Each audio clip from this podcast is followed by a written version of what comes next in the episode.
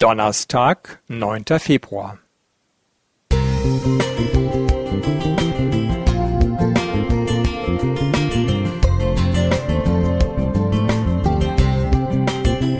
Ein kleiner Lichtblick für den Tag.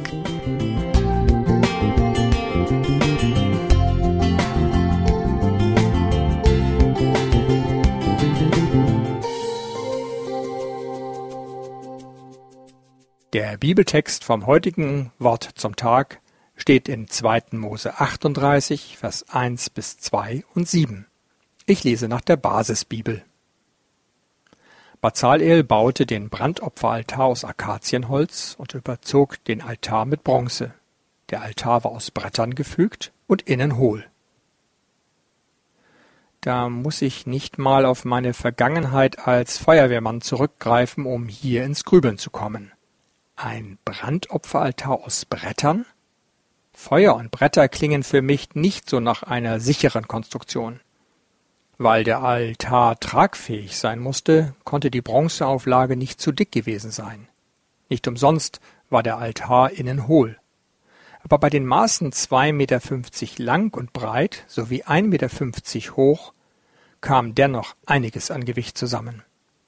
Der Altar nahm eine Grundfläche von reichlich sechs Quadratmeter ein. Ein Priester hatte Brandwache und trug dafür Sorge, dass das Feuer nicht erlosch. Es dauerte zudem eine Weile, bis jeden Morgen und Abend jeweils ein Lamm verbrannt war. Das in 75 Zentimeter Höhe eingehängte Gitter deute ich als Feuerrost aus Bronze. Der musste bei der Größe immerhin tragfähig genug sein, um einen Stier zu tragen. Handelte Balzal fahrlässig? Ein großes Wasserbecken stand nicht weit weg, aber wir lesen an keiner Stelle, dass es zu einer Feuersbrunst im Lager der Israeliten gekommen wäre, weil der Brandopferaltar selbst in Brand geriet. Insofern kann man davon ausgehen, dass die Handwerker des Heiligtums wussten, was sie taten. Zudem hatten sie die Modellbeschreibung vor dem inneren Auge, die ihnen Mose aus seiner Vision weitergegeben hatte. Muss man solche Dinge bedenken, wenn es um das Werk Gottes geht? Sorgt Gott nicht automatisch für die Sicherheit seiner Kinder? Als Jesus potenziellen Turmbauern riet, vorher die Kosten zu überschlagen, meinte er das nicht nur im übertragenen Sinn. Er als Zimmermann war Fachmann genug, um zu wissen, dass es Naturgesetze gibt, deren Beachtung Menschenleben schützt. Insofern ist es kein Unglaube, wenn man beim Gemeindehaus auf die Sicherheitsvorschriften achtet, den Rat des Arztes befolgt oder sich beim Autofahren anschnallt.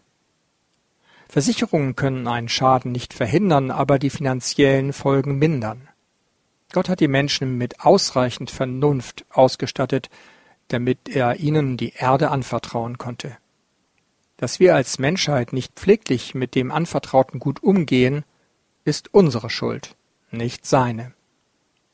Heute vernünftig zu leben, ist ein Beitrag zur Ehre unseres Schöpfers. Matthias Müller Musik